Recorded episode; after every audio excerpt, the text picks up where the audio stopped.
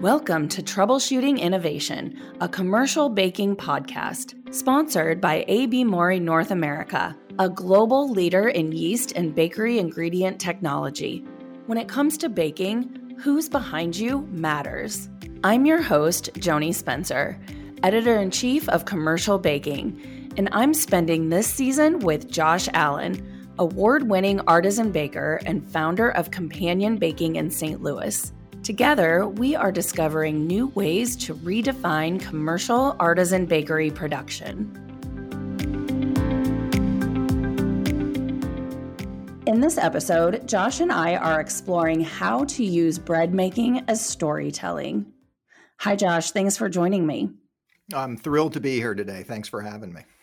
So, I have gotten to know you over the past month or two and I know that you have some some really different approaches to how you go about baking. And so I'm really excited to dive deep into this episode with exploring bread making as storytelling. And so I'd like to start first with sort of your background because you grew up sort of on the periphery of the industry in distribution. And I think it's a great context to start with how you were taught the importance of things like relationships in a transactional type of environment.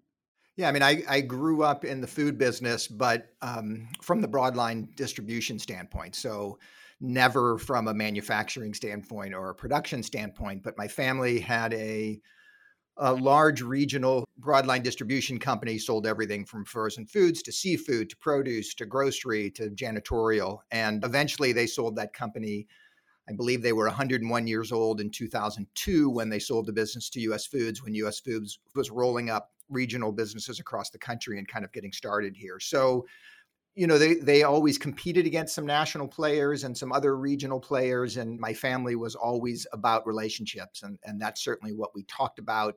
The example that I saw set all the time. Obviously, things are to a certain extent it's based on price but to a bigger extent it was based on relationships and and my dad's feeling was always that taking care of the customer would pay dividends mm-hmm. in the mm-hmm. long term and so he coached me in soccer and baseball and things when I was a kid and and I can't remember a day that we didn't make a delivery on the way to a game or the way home from a game where we would go and get something out of the freezer and take it to a customer or do something in the evening or or something to make sure that his customers were always taken care of and and we kind of lived and breathed that all the way through and and especially as a family business that was multi-generational and and included a pretty diverse group of family members it was just sort of our ethos and um, i certainly took that to heart and have tried to maintain that relationship and kind of maintain that reputation um, especially in st louis with our local business um, for the last 30 almost 30 years.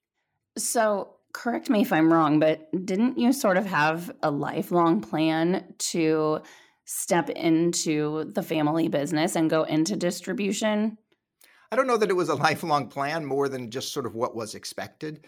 I went to school out in the Bay Area and really got introduced to food in the Bay Area and started seeing what all these amazing bakeries were doing out there, um, sort of by kind of by happenstance. I was racing my bike and racing triathlons and looking for jobs in the evening or overnight. And that ex- actually turned out to be restaurant work at first. And then it turned out to be bakery work and just fell in love with it. And for those that have gone into the industry, you'll know what I'm talking about in the sense that three days in, you either love it or you go screaming. And I just happened to fall in love with the with the process of taking you know four or five simple ingredients and making something every day from scratch. And knock on wood, I still get to do that every day. You know, 32 years later, or however long it's been.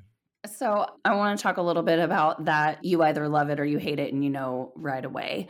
Um, can you describe that experience? Do you know where you were when you fell in love with baking? You know, it was probably, I still have one in my office today. I have the original Easy Bake Oven. I mean, I do remember stealing my sister's Easy Bake Oven, and there was nothing more magical to me than making brownies with a light bulb. And I still sort of feel that way every time I open the oven. I'm still sort of enchanted by the idea of, of the transformation that takes place in baking um, and still load the oven thinking that I'm not sure it's going to come out right or if it's if it's going to be correct. And I think that kind of curiosity and and just kind of excitement about the craft is something that you need to stick it out. Um, you know, certainly it is a monotonous craft and a monotonous job, and one that, you know, if we're doing everything right, then nothing changes every day. And to some, that would be incredibly boring. And to me, it's really exciting to try to figure out how to orchestrate 30,000 pounds a day through a system in which nothing ever goes wrong. And, and obviously things go wrong every day, but, you know, hoping for that one day where it all works perfectly um, kind of keeps us coming back every day. This is something that I do find so interesting about you because this is a craft that, like you said, it has to come out the same every single time if you're doing it correctly. That said, though, you have some pretty unique approaches for how you do things. And um, I learned that when I came to St. Louis to visit the bakery. That's really why I titled your story Bread Bakers Storytellers.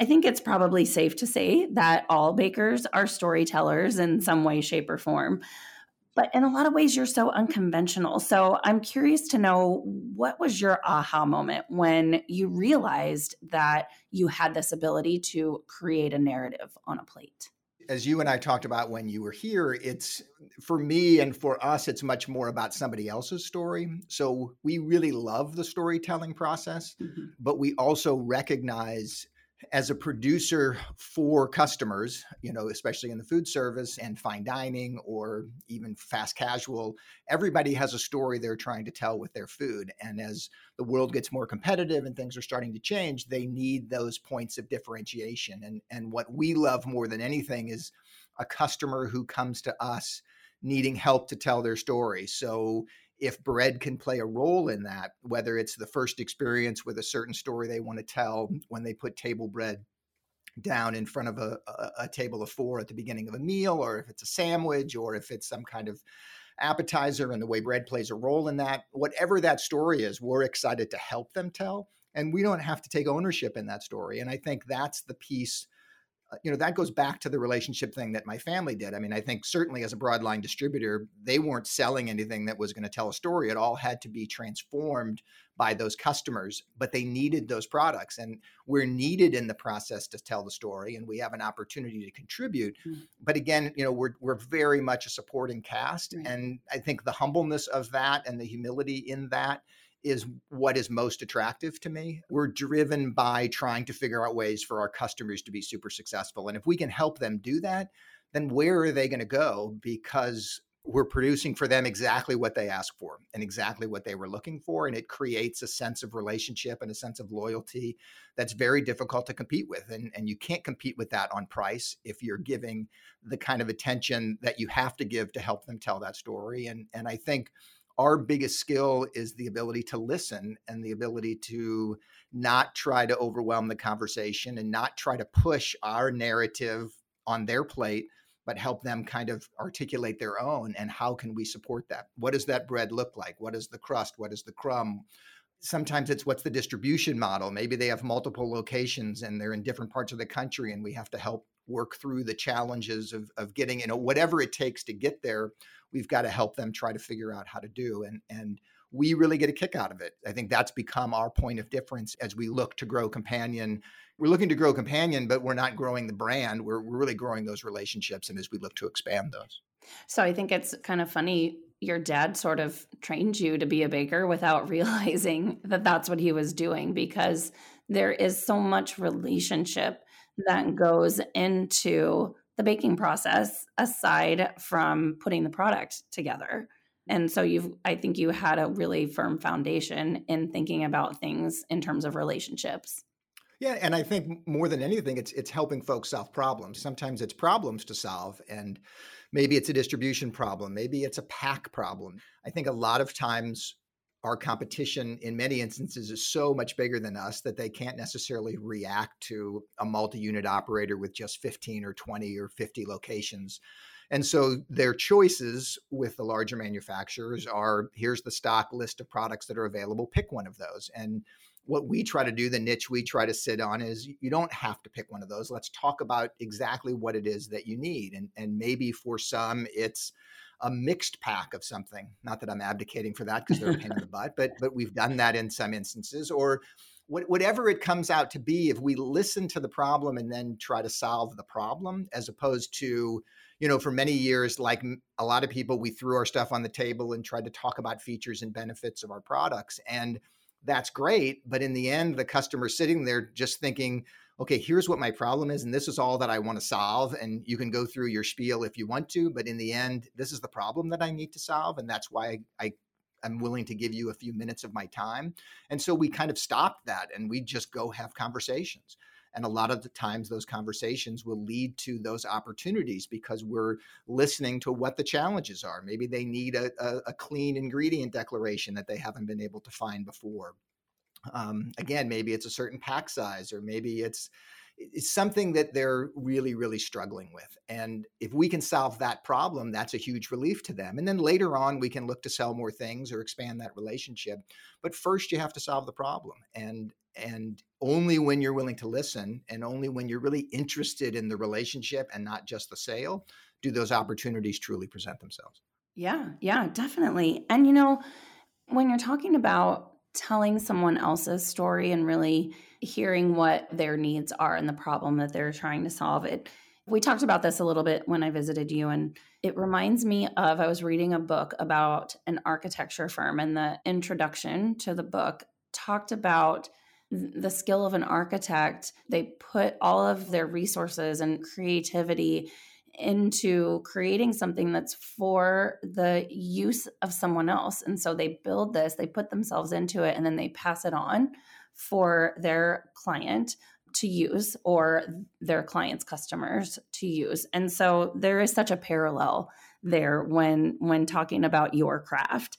How do you put yourself into developing a product for someone else's story to tell well, I think you have to enjoy the challenge of it. So, you know, you have to be intrigued by and interested in the process because sometimes it can be it can take a long time. You know, some folks are very particular and have a very specific vision and sometimes those visions are hard to it's hard for them to articulate and so you'll go through a number of iterations and every time you'll think you're there and then they may change something and and at the end they may say, "Oh yeah, but also this was the characteristic that we were looking for and we haven't achieved that." And sometimes they don't come out unless you're willing to go through the process. And so we have to let go of trying to get to the end too fast mm-hmm. because we really want to take our time in helping them really define what that looks like.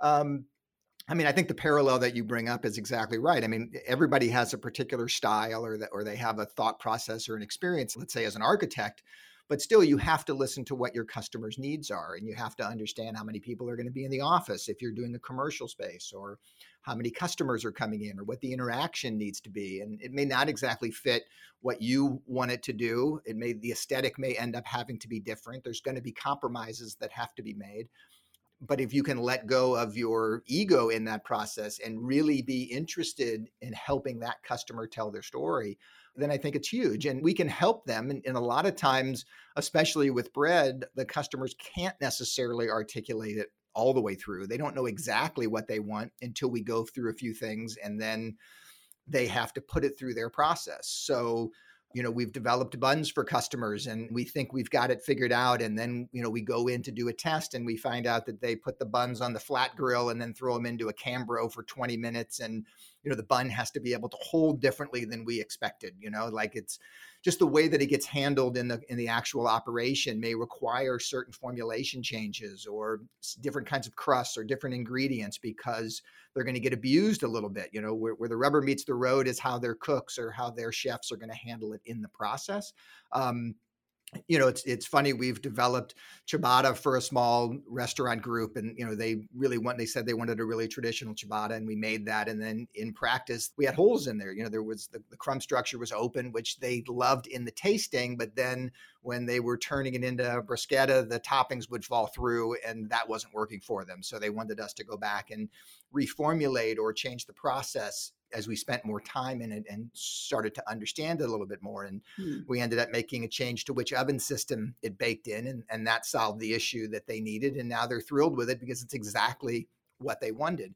Um, and again, going through that process with them has really deepened the relationship because they recognized that it was really about getting them to a product that they wanted. It wasn't about us. It wasn't about what we wanted. It was about what they wanted and what they needed. The biggest benefit, which we talked about a minute ago, is, is purely just that relationship. Is no different than with your spouse, with your kids, with with anybody. If you listen to somebody, you know, full body listening and responding to what their needs are and putting folks' needs in front of your own, you know, it, it has a tremendous amount of value. And you have to be willing to do that and be able to present that in a very transparent way. And it and it goes a long way. You mentioned ego, and I feel like there's a line between a baker's passion and a baker's ego. Is that line hard to see sometimes? Well, I, th- I, think it depends on where you come from too. So, I growing up in the food distribution business, being an American Studies major in college, doing some restaurant work, some bakery work, you know, I I came to the business, I, guess, in many respects, equal parts entrepreneurial and equal parts, you know, passionate bread baker. You know, I wasn't, I didn't have a cottage bakery out of my garage making a certain bread and then I opened a bakery and like that was what I love to do. I love making products, but at the same time I'm equally as passionate about building the business and taking care of my people and and being a part of the community and and I love the aspect of being a business owner as much as I love being a baker. And so I can separate the two things. It doesn't have to be my product exactly that presents itself. I'm okay with that. And so that natural progression has led us and led me and our team to being super comfortable in making products for other people that they need and they want without having to have a particular style across anything that we're making. And, and you and I walked the floor and we talked about the fact that, look, there's a lot of things here that we produce that you will see that aren't exactly artisanal. Um, you know, we make a lot of hoagies and a lot of sandwich buns that are very specific to the needs of the customers. They were every bit as challenging to make as a beautiful loaf of sourdough bread. But in the end, the look may not be that dark crusted, blistered, hearth oven baked loaf of bread. It doesn't mean that we don't believe we're very talented and skilled and that it didn't take a lot of energy to get there. It's just different. Right. And for us, that's okay. Like, we don't need a catalog of products that has this aesthetic across the board that's the same. We really, really, really, really enjoy this idea of being a kind of contract or custom manufacturer for folks and, in helping them achieve that, that story that we talked about right out of the gate.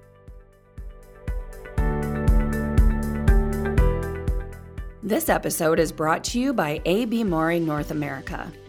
Be sure to check out AB Mauri North America's new podcast, The Oven Light, available through Apple iTunes and Spotify. Let the expert team from ABMNA shed some light on ingredients, finished baked goods, and technical and customer service, and everything in between to create a successful and rewarding bakery experience. AB Mauri is passionate about baking. Learn more at abmna.com.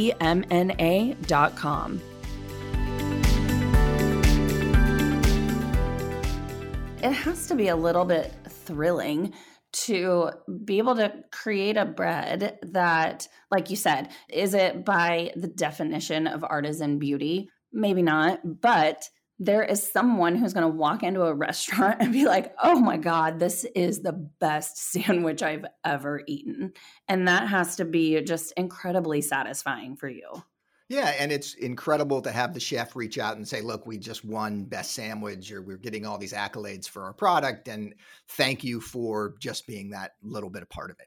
like we couldn't have done this without what you've done nobody else would say that which is fine because look in the end it's it's their food and their service and their aesthetic and what they've done and the story they're telling in that restaurant that deserves you know 99% of the accolades but there are some micro vendors behind the scenes whether it's a farmer growing them beautiful produce or us producing a bread specific to what they were looking for that does play a role in that and i'm just as thrilled to see that happen for them as if it were to happen for us. Okay. So I want to shift gears just a little bit because when we're talking about the narrative, companion and you, Josh, you're very skilled with telling someone else's story on the plate. But companion has a pretty good narrative of its own too. So you have two cafes. One is attached to the bakery where you produce the bread and sweet goods. So you have a brand. How hard is it for you personally to shift gears between creating something for your customers and staying true to companion to that brand because you chose the name companion for a very specific reason. Well, I guess in a certain sense, we're sort of doing the same thing for ourselves that we do for others. And and my sister happens to run our retail cafes, and she's been doing that since we started and, and they're really run as very separate businesses. And so working with her to create the breads and the products that she wants to be able to tell the companion story is really what we're doing, you know, in the factory or from the wholesale perspective in providing those products. So I guess it's not as big of a departure. Obviously, you know, it's our brand and we have ownership in it and we I guess I get to play a little bit of a role in in defining the narrative but we kind of look at it as the same thing and, and the same presentation. And, and she's done an amazing job in helping us craft that story and, and tell that story that we think fits with who we want to be, which is approachable. We want to have just great, simple products. We want it to be a little bit fun. And I think she's done a terrific job with the cafes in doing that. I didn't get to see the one in Ladue, but the one that is attached to the bakery is just an incredible concept. It just has such a great feeling when you walk in the door and it's really something to see that consumer experience when they can order a sandwich and not only watch the steps of how the bread is made for that sandwich but also read the signage along the windows describing the why really behind the steps that's i think something that's really special about your operation yeah, I mean, we really wanted to invite folks into the process. I mean, that element of transparency was something that was super important to us, and and obviously, microbreweries have been doing it forever. But you know, the challenge with microbreweries, it's you know, it's a guy in waders and a hose cleaning the floor. You don't really get to see or interact with the product that's happening in a brewery, other than seeing the tanks usually. And so, by having 30 or 40 bakers working behind the scenes and the process of sort of semi automation that we kind of talked about, which is, you know, we have equipment and machines pretty much in every process from mixing to makeup to baking to packaging, but we don't convey any products between stations. So a baker's rolling dough in tubs along the floor, we're dumping into the dividers, we're hand panning everything on the end or whatever it is. So there's a lot of human or, or baker involvement.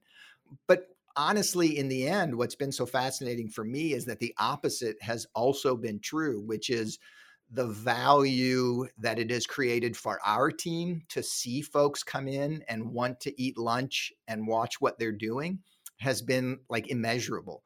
And, uh, you know, I certainly never appreciated that side of the open kitchen. I mean, I worked in an open kitchen in, in the restaurant business, but I was a kid, maybe wasn't paying any attention. Yeah. But what we're seeing is, is the fact that the bakers really love the fact that what they do is valued by the public enough that somebody wants to come in and watch and see what they're doing and point and and wave and kind of see what's happening. And and that's had a tremendous amount of value for our team you know especially on busy days where two or three hundred people might come through for lunch. I mean it, it means a lot to to our bakers to see that kind of crowd in there.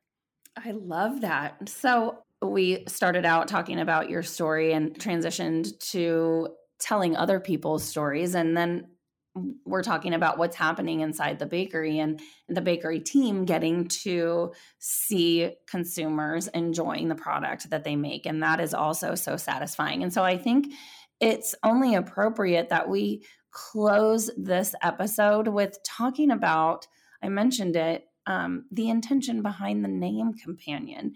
And then with that, can you tell me about the four C's and how those four C's are kind of woven into the operation? Well, the, the name companion, the Latin root of companion is compane, which means with bread. So a companion was was someone with whom you shared bread or broke bread. And so our mission our hope is that people you know break more bread together. We want to be a catalyst for a conversation whether that's bread on the table whether that's a great sandwich whatever that story is that's being told we love to play a role in or be a catalyst for that to kind of get started. And so that's where the name came from and the four c's that you mentioned has sort of kind of been our value statement. So it's our our companions, our customers, our community, and our company. We believe that obviously our main thing is to take care of our companions you know, to keep them safe, let them be in an environment in which they can grow personally and professionally and they're compensated fairly. If we take care of our companions, they in turn will take care of our customers who we need in order to, to purchase the product and, and perpetuate the growth and, and the expansion of the business. We then need to invest in our community because that's our, I believe that's our responsibility as business owners. And that's the community in which we serve ourselves, but also the community in which our companions live in. And so it's sometimes supporting things that they're interested in and, and their endeavors. And then I believe strongly that if we take care of those three things, the company will be taken care of because in the end, that's what's got to keep going to, to build a sustainable future for us. So you know, they kind of work hand in hand and in concert with one another. And we try to use that as the backdrop for most decisions that, you know, will this decision benefit the four C's and in which way? And, and do we feel good about that? And then if the answer is yes to that, then, then we sort of move forward with whatever direction that is that presents itself.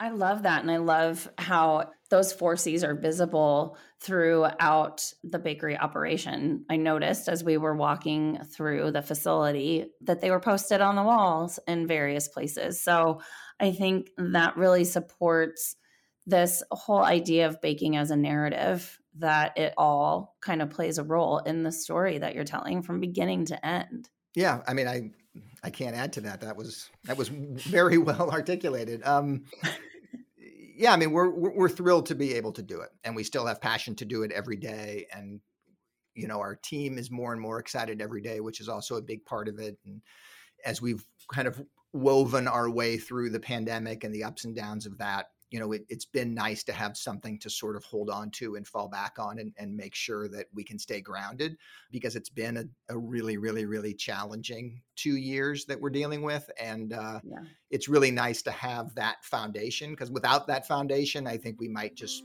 kind of be falling in space somewhere. Yeah, yeah.